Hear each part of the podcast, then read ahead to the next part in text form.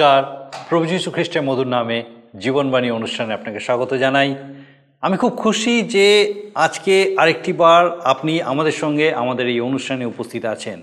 আর আমার বিশ্বাস, ঈশ্বর তার অনুগ্রহে আপনাকে সুরক্ষিত রেখেছেন, সুস্থ রেখেছেন। আর আমি খুব খুশি যে আমি আপনাকে আমাদের এই জীবনবাণী অনুষ্ঠানে আরেকবার স্বাগত জানানোর সুযোগ পেয়েছি।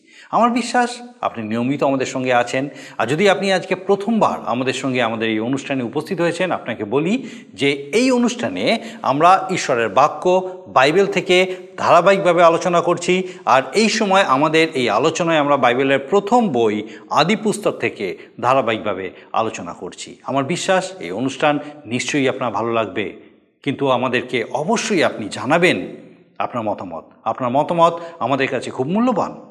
আসুন আজকে আমাদের অনুষ্ঠানের শুরুতেই আমরা একটা গানের মধ্যে দিয়ে ঈশ্বরের প্রশংসা করি।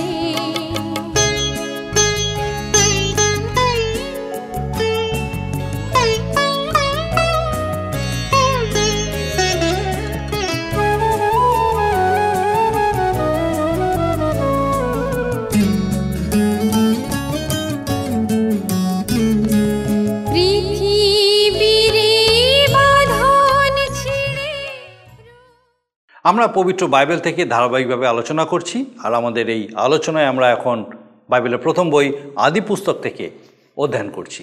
এই পুস্তকের প্রায় অর্ধেকটা অংশ ইতিমধ্যেই আমরা শুনেছি। আজ আলোচনা করব তেইশ অধ্যায় থেকে। এই অধ্যায়ে আমরা দেখতে পাই অব্রাহামের স্ত্রী সারার মৃত্যু। এই মৃত্যুকে কেন্দ্র করে অব্রাহাম মকপেলা গুহা ক্রয় করেন।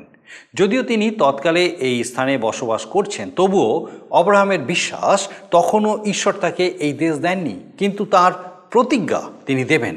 এই ধারণাকে কেন্দ্র করে অব্রাহাম জানেন যে তিনি এখানে প্রবাসী। যে কারণে তিনি চান একটা স্থান ক্রয় করতে যাতে তার স্ত্রীর মৃতদেহ কবরপ্রাপ্ত করতে পারেন। তার বিশ্বাস, একদিন যখন মৃত্যু থেকে উঠবেন, তখন যেন এই স্থান থেকে তিনি ও তার বংশধরেরা সকলে উঠতে পারেন। এটা তার প্রত্যাশা। পরে দেখা যায় অব্রাহাম নির্দিষ্ট মূল্যের বিনিময়ে ওই মকপেলা গুহা ক্রয় করলেন। সেখানেই সারাকে কবর দেওয়া হয়েছিল, এমনকি তার বংশধরেরাও এখানেই কবরপ্রাপ্ত হয়েছিল। এই স্থানটি জেরুসালেম থেকে কুড়ি মাইল দক্ষিণে অবস্থিত। বর্তমানে এটি একটি দর্শনীয় স্থান। আমরা আমাদের আলোচনা অনুসারে আদি পুস্তকের দ্বিতীয় ভাগে আছি। এই ভাগটিতে চারটি বিশেষ চরিত্র দেখতে পাই। আমরা সারার মৃত্যুর বিষয় দেখলাম, আর এর পরের অধ্যায়ে আমরা আরও একটা গুরুত্বপূর্ণ বিষয় দেখতে পাবো, সেটা হলো ইশাহাকের বিবাহ। তার বিবাহ বিষয়ে অব্রাহাম ইলিয়াসারকে যে অব্রাহামের বিশ্বস্ত প্রধান দাস ছিল, তাকে পাঠিয়েছিলেন। অব্রাহাম নিজ পরিজনদের মধ্যে পাঠিয়েছিলেন যেন ইশাহাকের বিবাহের উপযুক্ত কন্যা তিনি নিয়ে আসতে পারেন। সেই সময়ের ব্যবস্থা অনুযায়ী তাকে দিয়ে তিনি প্রতিজ্ঞা করিয়েছিলেন। এক নতুন ধরনের বিষয়। আসুন, আমরা আমাদের এই আলোচনার মধ্যে দিয়ে বিস্তারিতভাবে এই বিষয়টা দেখি। আর আমার প্রার্থনা এই সময় যেন আমরা ঈশ্বরের রব শুনতে পাই, যে তার জীবন্ত বাক্যের মধ্যে দিয়ে তিনি আজকে আপনার সঙ্গে, আমার সঙ্গে কীভাবে কথা বলতে চান। আসুন, আমরা আমাদের মূল আলোচনায় প্রবেশ করি। প্রিয় বন্ধু, জীবনবাণীর আজকের এই অনুষ্ঠানে আমি আপনাদের কাছে আদিপুস্তক তেইশের অধ্যায় সারার মৃত্যু বিষয় শুনব এবং অব্রাহাম মকফেলা গুহা ক্রয় করলেন এই বিষয় শুনব। তেইশের অধ্যায় শুরু হয়েছে সারার মৃত্যু ও সমাধি দিয়ে। লেখা আছে, সারার বয়স একশত সাতাইশ বৎসর হইয়াছিল। সারার জীবনকাল এত বৎসর। পরে সারা কনান দেশস্থ কিরীয় পর্বতে, অর্থাৎ হিব্রনে মরিলেন। আর অব্রাহাম সারার নিমিত্তে শোক ও রোদন করিতে আসিলেন। পরে আব্রাহাম আপন মৃতের সম্মুখ হইতে উঠিয়া গিয়া হেতের সন্তানদিকে কহিলেন, আমি আপনাদের মধ্যে বিদেশি ও প্রবাসী। আপনার মধ্যে আমাকে কবরস্থানের অধিকার দিউন। আমি আমার সম্মুখ হইতে আমার মৃতকে কবর দিই। তখন হেতের সন্তানের অব্রাহামকে উত্তর করিলেন, হে প্রভু, আমাদের কথা শুনুন। আপনি আমাদের মধ্যে ঈশ্বর নিযুক্ত রাজাস্বরূপ। আপনার মৃতকে আমাদের কবরস্থানের মধ্যে আপনার অভীষ্ট কবরে রাখুন। আপনার মৃতকে কবর দিবার জন্য আমাদের কেহ নিজ কবর অস্বীকার করিবে না। তখন অব্রাহাম উঠিয়া তদ্দেশীয় লোকদিগের, অর্থাৎ হেতের সন্তানগণের কাছে প্রণিপাত করিলেন ও সম্ভাষণ করিয়া কহিলেন আমার সম্মুখ হইতে আমার মৃতকে কবরে রাখিতে যদি আপনাদের সম্মতি হয়, তবে আমার কথা শুনুন। আপনারা আমার জন্য সোহরের পুত্র ইফ্রনের কাছে নিবেদন করুন। তার কাছে ক্ষেত্রের প্রান্তে মকপেলা গুহা আছে। আপনাদের মধ্যে আমার কবস্থানের অধিকারার্থে তিনি আমাকে তাহাই দিউন। সম্পূর্ণ মূল্য লইয়া দিউন। তখন ইফ্রন হেতের সন্তানদের মধ্যে বসিয়াছিলেন আর হেতের যত সন্তান তাহার নগরদ্বারে প্রবেশ করিলেন, তাহাদের কর্ণগোচরে সেই হিত্তীয় ইফ্রন অব্রাহামকে উত্তর করিলেন, হে আমার প্রভু, তা হইবে না। আমার কথা শুনুন, আমি সেই ক্ষেত্র তথাকার গুহা আপনাকে দান করিলাম। আমি নিজ জাতির সন্তানদের সাক্ষাতেই আপনাকে তাহা দিলাম। আপনার মৃতকে কবর দিউন। তেইশের অধ্যায় প্রথম পদের আরম্ভেই বলা হয়েছে সারার বয়স তখন একশো সাতাশ বৎসর। আমরা শুনেছি নব্বই বৎসর বয়সে সারা ইশাককে জন্ম দিয়েছিলেন। হিসাব করলে দেখা যাবে, ইশাকের বয়স তখন সাঁত্রিশ বৎসর। সারা হিব্রনে প্রাণত্যাগ করেন। অব্রাহাম তাঁর স্ত্রীর মৃত্যুতে শোক করলেন। কিন্তু বড় দায়িত্ব রয়ে গেছে। সারাকে কবর দিতে হবে। অব্রাহাম ছিলেন বিদেশি, ওই দেশে প্রবাসী। সুতরাং মৃতকে কবর দেওয়ার জন্য কোনো স্থান গ্রহণ করতে হবে। তিন থেকে নয় পদে আমরা দেখলাম পাঠ করে যে অব্রাহামের কাছে ঈশ্বর প্রতিশ্রুতি দিয়েছিলেন যে কনান দেশ তার বংশধরদের দেবেন। কিন্তু অব্রাহাম নিজেকে প্রবাসী বলছেন। তিনি ওই দেশীয় হেতের কাছে কবর দেবার জন্য অনুমতি চাইছেন। অথচ হেতের সন্তানেরা অব্রাহামকে মহা সম্মান দিয়ে হে প্রভু বলে সম্বোধন করলেন। অর্থাৎ অব্রাহামকে তারা মহা পরাক্রমী ব্যক্তি বলে বা রাজা বলে সম্বোধন করে বলল, আপনি এই দেশের যে কোনো স্থান, যে কোনো কবর পছন্দ করে মৃতাকে কবর দিন। এর থেকে আমরা বুঝতে পারি যে অব্রাহাম ওই দেশের উপরে এমন প্রভাব বিস্তার করেছিল যে তারা তাকে ভয় ও ভক্তি করত। তারা অব্রাহামকে বলেছিল, আপনি আমাদের মধ্যে ঈশ্বর নিযুক্ত রাজাস্বরূপ আরও বলল, আপনি যে স্থান পছন্দ করবেন, সেই স্থানেই মৃতের কবর দিন, কেউ অস্বীকার করবে না। আর অব্রাহাম কৃতজ্ঞ চিত্তে তাদের নমস্কার করে বললেন, আপনারা যখন সম্মতি দিলেন, তখন একটা কথা বলি। শহরের পুত্র ইফ্রনকে বলুন, তিনি তার ক্ষেত্রের শেষ প্রান্তে যে মকপেলা গুহা আছে, এই দেশে কবরের জন্য ওই গুহাটি আমাকে বিক্রি করেন। আমি মূল্য দিয়ে ওই স্থান কিনে নেব। মকপেলা গুহা যে স্থান অব্রাম পছন্দ করলেন, তিনি বিনামূল্যে নিতে চাইলেন না। কারণ কি? কারণ এই যে ঈশ্বর অব্রাহামকে বলেছিলেন, এই দেশ তোমার বংশধরদের দেব। তখনও ঈশ্বর ওই দেশ তাঁর বা বংশধরদের হাতে তুলে দেননি। সুতরাং যতক্ষণ ঈশ্বর তাকে দান না করেছেন, তিনি মানুষের কাছ থেকে কোনো দয়ার দান গ্রহণ করবেন না। তাই অব্রাহাম নগদ মূল্যে ওই মকপেলা গুহা খরিদ করতে প্রস্তুত হলেন। এখন আর একটা প্রশ্ন উঠছে, অব্রাহাম সারার মৃতদেহ অন্য কোনো স্থানে কবরস্থ করলেন না কেন? কারণ হচ্ছে এই যে ভবিষ্যৎ বিষয় অব্রাহামের বিশ্বাস খুবই দৃঢ় ছিল এবং ওই দেশ বিষয় অব্রাহামকে ঈশ্বর প্রতিশ্রুতিও দিয়েছিলেন এবং অদূর ভবিষ্যতে ওই দেশ তার বংশধরদের হবে। বাইবেল পাঠের মধ্যে দিয়ে আমরা দুটো বিষয় পাবো। প্রথমত একটা মহান প্রত্যাশা দ্বিতীয়ত একটা স্বর্গীয় প্রয়োজন। প্রত্যাশাটা কি? নিরূপিত সময়, এই যে পৃথিবীতে আমরা বাস করছি, এটাকে নতুন করে অনন্তকালের জন্য উপযোগী করা। বাইবেল বলে, সেদিন নূতন পৃথিবী, নূতন আকাশ সৃষ্টি হবে। ঈশ্বর তার ভক্তদের কাছে দর্শনে ও স্বপ্নে সেই প্রতিজ্ঞা দেখিয়েছেন ও শুনিয়েছেন। অব্রাহামের মনে সেই প্রত্যাশা ছিল যে একদিন সেই নতুন দেশে তিনি স্থান পাবেন। পুনরুত্থানের সময় সারা এবং অব্রাহাম একসাথে নূতন দেশে জেগে উঠবেন। আমরা দেখি যে ক্রুশারোহণের আগের সন্ধ্যায়, উপরের কুঠুরিতে নিস্তার পর্ব পালনের সন্ধ্যায় প্রভু যীশু তাঁর শিষ্যদের কাছে পুরাতন নিয়মে উল্লেখিত পুনর্মিলনের প্রত্যাশা বিষয় স্মরণ করিয়ে দিয়েছিলেন। তিনি বলেছিলেন, আমি যেখানে থাকব, তোমরাও সেখানে থাকবে। আর সেই স্থান হচ্ছে নতুন জিরুসালেম যা এখনও প্রস্তুত হচ্ছে। সেই নতুন জিরুসালেম যেখানে মণ্ডলী যাবে বা বিশ্বাসী বর্গ যাবে অব্রাহামকে ঈশ্বর কখনো বলেননি যে, অব্রাহাম, তুমি স্বর্গে থাকবে। ঈশ্বর বলেছিলেন, তোমাকে এই দেশ দেব।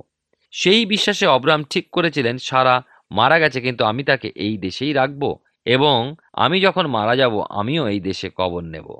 অব্রাহামের কবরস্থান জিরুসালাম থেকে কুড়ি মাইল দক্ষিণে হিব্রনে। বর্তমানে ওই স্থানটি একটি পর্যটকদের আকর্ষণীয় স্থান। ওই Machpelah গুহাতে Sarah Abraham Isaac Rebecca, Jacob, Leah এইভাবে অব্রাহামের বংশের লোকদের কবর ওই গুহাতে হয়েছিল। আপনার নিশ্চয়ই বুঝতে অসুবিধা হচ্ছে না কেন অব্রাহাম ওই কবরস্থানটি কিনেছিলেন।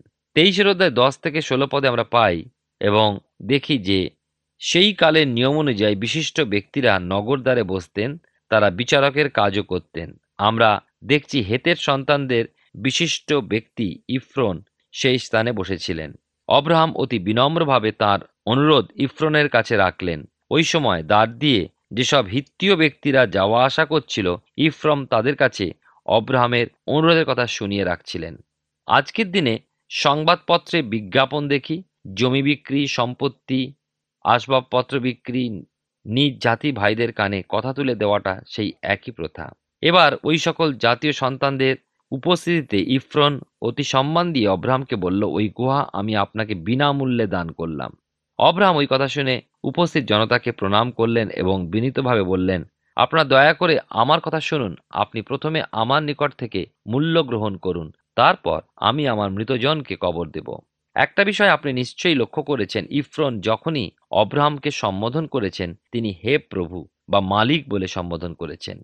ইফরন অব্রাহামকে বললেন, ওই জমির মূল্য চার শত শেকল রৌপ্য মাত্র। এতে আমার বা আপনার কি এসে যায়? আমাদের মনে আছে নিশ্চয়ই যে আমরা আজ থেকে প্রায় চার হাজার বৎসর পূর্বের ঘটনার কথা শুনছি।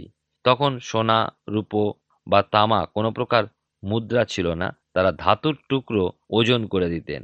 তখনকার চারশো শেকল রূপোর ওজন কত হবে যদি জানতে চান, একটু অঙ্ক কষে বার করে নেবেন। একশো চোদ্দ গ্রামে এক শেকল।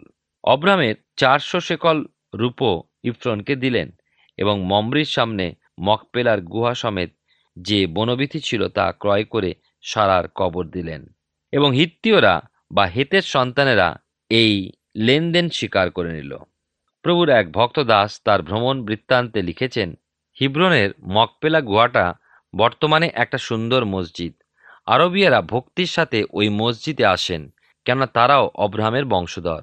আদিপুস্তক তেইশের অধ্যায় আমরা এখানেই শেষ করি। এবারে আমরা আদিপুস্তক চব্বিশের অধ্যায় আসব। আমরা যদি আদিপুস্তক চব্বিশের অধ্যায় আসি, এই অধ্যায়টিকে আদিপুস্তকের দ্বিতীয় ভাগ বলতে পারি। প্রথম ভাগ আদিপুস্তক একের অধ্যায় থেকে এগারো অধ্যায়। চারটি বিশেষ বিশেষ ঘটনার বিষয় আমরা আলোচনা শুনেছি। দ্বিতীয় ভাগে বারো অধ্যায় থেকে পঞ্চাশ অধ্যায় চারটি বিশেষ বিশেষ চরিত্র বিষয় আমরা শুনব। যেমন বারোর অধ্যায় প্রথম পেয়েছি অভ্রাম, ঈশ্বর বিশ্বাসী। এবারে চব্বিশের অধ্যায় থেকে ছাব্বিশের অধ্যায় আমরা পাব ইসাহাককে ইসাহাকের জীবনের তিনটি বিশেষ ঘটনার কথা আমরা শুনব। এক হলো ইসাহাকের জন্মের কথা আমরা শুনেছি। দুই ইসাহাককে অব্রাহাম উৎসর্গ করতে নিয়ে গিয়েছিলেন, আমরা শুনেছি গত অনুষ্ঠানে। তৃতীয়ত আমরা দেখি ইসাহাকের জন্য কন্যার অন্বেষণ বা বিবাহের আয়োজন। আমাদের মধ্যে একটা কথার প্রচলন আছে, জন্ম, বিবাহ ও মৃত্যু। তবে বর্তমানকালে মানুষ বিবাহের উপরে বিশেষ জোর দিচ্ছে না। আমি এক জায়গায় বসেছিলাম, এমন সময় একজন যুবক ও আর একজন যুবতী ঢুকে আমাকে প্রণাম করে ফেললেন। আমি জিজ্ঞাসা করলাম, এ কি? এটা কি তোমার বউ? বিয়ে করেছ নাকি? উত্তর পেলাম হ্যাঁ কাজটা সেরে নিলাম। আশ্চর্য হয়ে প্রশ্ন করলাম, কিন্তু কোনো কথাবার্তা নেই, কোনো নোটিশ নেই, রেজিস্ট্রি করেছিস বুঝি? জবাব পেলাম, না, রেজিস্ট্রি করিনি। তোমরা সেকেলে মানুষ, তোমাদের যেটা বলে সামাজিক নিয়ম, এখন ওসব বাতিল, বুঝলে? আসল কথাটা কি জানো? মনের মিলই সব। এখন ঘরে তোলার জন্য যেটুকু অনুষ্ঠান ওরা করতে চায় করুক। ইশাকের সময় এমনটি ছিল না। ইশাকের সময় কেন? আজ থেকে ২০ বছর পূর্বেও মানুষ এত উদ্ধত ছিল না। এখন আসুন আমরা ইশাকের দিকে দৃষ্টিপাত করি। অব্রাহামের সন্তান, উত্তরাধিকারী ইশাকের বিবাহ দেবার জন্য অব্রাহাম চাইলেন যে তার আত্মীয়দের মধ্য হতে উপযুক্ত কন্যা গ্রহণ করবেন। সুতরাং তিনি নিজ বিশ্বস্ত দাসকে হারনে পাঠানোর বিষয়ে চিন্তা করলেন। আমরা দেখব যে দাসের যাত্রা সফল হলো। ঈশ্বর মানুষের জন্য যে ব্যবস্থা দিয়েছেন, তার মধ্যে দুটি ব্যবস্থা প্রবর্তন করেছেন যে দুটি সমাজের দিক থেকে খুবই গুরুত্বপূর্ণ। একটা হচ্ছে বিবাহ, অপরটি হচ্ছে সরকার। বিবাহ বিষয় সমাজে যখনই বিশৃঙ্খলা আসে সমাজ দুর্বল হয়ে পড়ে। ঠিক তেমনি আবার সরকারের মধ্যে যখনই বিশৃঙ্খলা আসে, তখন দেশের পতন হয়। আমরা দেখি বিবাহ বিষয়টা ঈশ্বরের ব্যবস্থা। প্রথম বিবাহ সম্পাদন করেছিলেন ঈশ্বর। আবার দেখি নূতন নিয়মে প্রভু যীশু বিবাহ বাড়িতে উপস্থিত ছিলেন, কেননা বিবাহ একটা পবিত্র অনুষ্ঠান। আদিপুস্তক চব্বিশের অধ্যায় আমরা শুনব, ঈশ্বর বিবাহ ব্যাপারে কেমন সুন্দর ব্যবস্থা করে দেন এবং ঈশ্বরের আত্মা কেমনভাবে চালনা করেন এবং মাঝপথে ছেড়ে দেন না। কিন্তু যুবক ও যুবতীর মিলনের সিদ্ধান্ত নিতে সাহায্য করেন ও শেষ পর্যন্ত বিবাহ সুন্দর সংসার গঠনে সাহায্য করেন। চলুন আমরা অব্রাহামের তাঁবুতে গিয়ে শুনি তিনি কি বলেন। চব্বিশের অধ্যায় আমি দু একটি পদ পাঠ করতে চাই। সবকটি পদ পাঠ করব না, কিন্তু প্রথম চারটি পদ পাঠ করি। লেখা আছে, তৎকালে অব্রাহাম বৃদ্ধ গতবয়স্ক ছিলেন এবং সদাপ্রভু অব্রাহামকে সর্ববিষয় আশীর্বাদ করিয়াছিলেন। তখন অব্রাহাম আপন দাসকে তার সমস্ত বিষয়ের অধ্যক্ষ গৃহের প্রাচীনকে কহিলেন, বিনয় করি, তুমি আমার জঙ্ঘার নিচে হস্ত দাও, আমি তোমাকে স্বর্গমর্তে ঈশ্বর সদাপ্রভুর নামে এই দিব্য করাই, যে কণানীয় লোকদের মধ্যে আমি বাস করিতেছি, তুমি আমার পুত্রের বিবাহের জন্য তাহাদের কোনো কন্যা গ্রহণ করিবে না। কিন্তু আমার দেশে আমার জ্ঞাতিদের নিকটে গিয়া আমার পুত্র ইশাকের জন্য কন্যা আনিবে। আমরা দেখি অব্রাহামের বয়স যথেষ্ট হয়েছে, তিনি বৃদ্ধ হয়েছেন আর তার চিন্তা সন্তান ইশাকের একটা সংসার করে দিতে। তাই তিনি তার দাস ও সম্পত্তি তত্ত্বাবধায়ক ইলিয়াসরকে ডেকে পাঠালেন। ইনিও কিন্তু বৃদ্ধ, খুবই বিশ্বস্ত ছিলেন। অব্রাহাম ইলিয়াসরকে বললেন, আমার জঙ্ঘার নিচে হাত দিয়ে প্রতিজ্ঞা করো। এটাই ছিল তৎকালীন ওই দেশের রীতি। প্রতিজ্ঞা করো এই মূর্তি পূজকদের মধ্য হতে, কনানীয়দের মধ্য হতে কোনো কন্যাকে গ্রহণ করবে না। কিন্তু হারনে গিয়ে আমার আত্মীয়দের মধ্য হতে এক কন্যা সংগ্রহ করে আমার পুত্র ইশাকের জন্য নিয়ে আসবে। দাস অব্রাহামকে জিজ্ঞাসা করল, আপনি যে দেশ ত্যাগ করে এসেছেন, এখন আপনার পুত্রকে কি আবার সেই দেশে নিয়ে যাব? অব্রাহাম আপত্তি দিয়ে বললেন, না, আমার পুত্রকে কখনো ওই দেশে নিয়ে যাবে না। সাত থেকে নয় পদে পাই। অব্রাহাম আরও বললেন, সদাপ্রভু স্বর্গের ঈশ্বর, তিনি আমাকে আমার জন্মস্থান থেকে বার করে নিয়ে এসেছেন এবং আমার কাছে প্রতিজ্ঞা করেছেন যে তিনি আমার বংশধরদের, আমার সন্তানদের এই দেশ দেবেন। সেই ঈশ্বর তোমার আগে আগে তাঁর দূতকে পাঠাবেন আর তুমি আমার পুত্রের জন্য এক কন্যাকে আনবে। লক্ষ্য করুন, অব্রাহাম ঈশ্বরের প্রতিশ্রুতির উপরে নির্ভর করে কথা বলছেন। এই দেশ তার বংশধরদের দিয়েছেন এবং পুত্রকে ওই দেশে সংসার করার জন্য নিজ জাতির মধ্য হতে কন্যা চাইলেন। অব্রাহাম বিশ্বাসী ছিলেন, এখন চাইলেন তার পুত্রবধূও যেন সদাপ্রভুতে বিশ্বাসী কন্যা হয়। সাধু পৌল তার পত্রে বলেছেন, তোমরা অসম জোয়ালিতে বদ্ধ হইও না। আজকের দিনে সমাজের দিকে দেখলে দেখব প্রায় সকল স্থানে অসামাজিকতা, অসম ভাব। অব্রাহাম চাইলেন তার বংশধরদের মধ্যে অসমভাব যেন না থাকে। অব্রাহাম আরও বললেন যে, যদি কোনো কন্যা তোমার সাথে আসতে সম্মত না হয়, তাহলে তুমি এই প্রতিজ্ঞা মুক্ত হবে। আর অব্রাহামের দাস প্রভুর জঙ্ঘার নিচে হাত রেখে প্রতিজ্ঞা গ্রহণ করলেন এবং আমরা দেখি যাত্রার প্রস্তুতি চব্বিশের অধ্যায় দশ থেকে চোদ্দ পদে। অব্রাহামের দাস পালের মধ্য হতে দশটা উট ও সব রকম উত্তম দ্রব্য নিলেন এবং অরাম নহ রহিম দেশের দিকে যাত্রা করলেন। পরবর্তীকালে ওই দেশ মেসোপটেমিয়া অঞ্চল বলে পরিচিত হয়েছিল। এখানে একটু বলি এটা অবশ্য আমার চিন্তা। ছোটবেলা থেকে একটা ধারণা হয়ে আছে এবং ছবিতেও দেখি যিশুর জন্মের সময় তিনজন পূর্বদেশীয় পণ্ডিত উঠে চড়ে জিরুসালামে চলেছেন। অব্রাহামের দাস ইসাহাকের কন্যার খোঁজে দশটা উঠ সাথে নিয়ে গিয়েছিলেন। তাহলে এক নূতন রাজাকে দর্শন করতে আসার সময় নিশ্চয়ই আরও অনেক অনেক বেশি এবং বেশি জন এসেছিলেন। তিনটি মহামূল্য উপহার থেকে আমরা হয়তো ধারণা করে নিয়েছি, তিনটে উঠে চড়ে তিনজন পণ্ডিত এসেছিলেন। যাই হোক, বিষয়টা আপনারাও একটু চিন্তা করবেন। আমরা আমাদের আলোচনায় ফিরে আসি। অব্রাহামের দাস নাহরের নগরে গিয়ে পৌঁছালেন। তখনকার দিনে ঠিক কতদিন বা কত ঘণ্টা লেগেছিল তা কিন্তু আমাদের জানা নেই। আমরা দেখি এইটাই যে অব্রাহামের দাস যখন নাহর নগরে পৌঁছালো, বিকাল হয়ে গেছে। আমাদের দেশে সকালে ও বিকালে যেমন জলাশয় বা কূপের ধারে জল আনতে যায়, তৎকালেও ওই একই প্রথা ছিল। আর অভ্রামের দাস নগরের কূপের ধারে উটগুলোকে বসতে দিয়ে নিজে সদাপ্রভুর উদ্দেশ্যে প্রার্থনা করলেন আর বললেন, হে অব্রাহামের সদাপ্রভু, তুমি সুফল দেখাও। এখনই নগরের মেয়েরা জল নিতে আসবে এবং আমি অনুরোধ রাখব। তাদের বলব, আপনাদের কলস থেকে পিপাসার জল দিন। আর এই অনুরোধে যে তার কলসি থেকে জল পান করাবে এবং বলবে, আপনার উটগুলোকেও জল পান করাই। আমি জানব যে সেই কন্যাকে তুমি মনোনীত করেছ। আর এ কথাও জানব যে তুমি আমার কর্তার প্রতি দয়া করলে।